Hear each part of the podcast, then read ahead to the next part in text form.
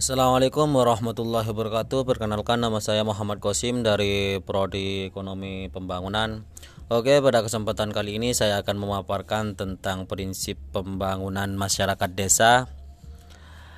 Sebelum menguraikan perlu diketahui apa sih prinsip pembangunan masyarakat desa yaitu prinsip pembangunan desa maka maka terlebih dahulu perlu dipahami mengenai konsep komunikasi karena masyarakat desa merupakan suatu komunikasi.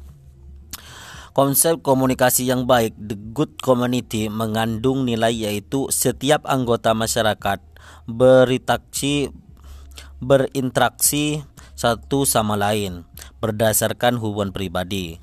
Komunitas memiliki otonomi, yaitu kewenangan dan kemampuan untuk mengurus kepentingan sendiri secara bertanggung jawab.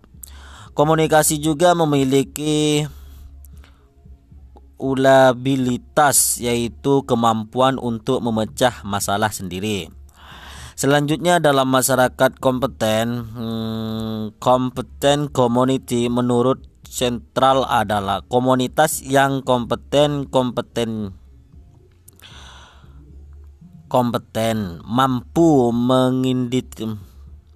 mengidentifikasikan masalah lain kebutuhan komunikata komunitas komunik komunitas dan juga mampu mencapai kesepakatan tentang sarana yang hendak dicapai dan sketsa prioritas.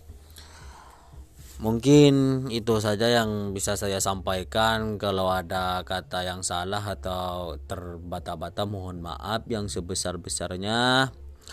Ada pepatah mengatakan, Ingin memeluk gunung apalah daya tangan tak sampai. Ingin sempurna tapi kesempurnaan milik Allah. Assalamualaikum warahmatullahi wabarakatuh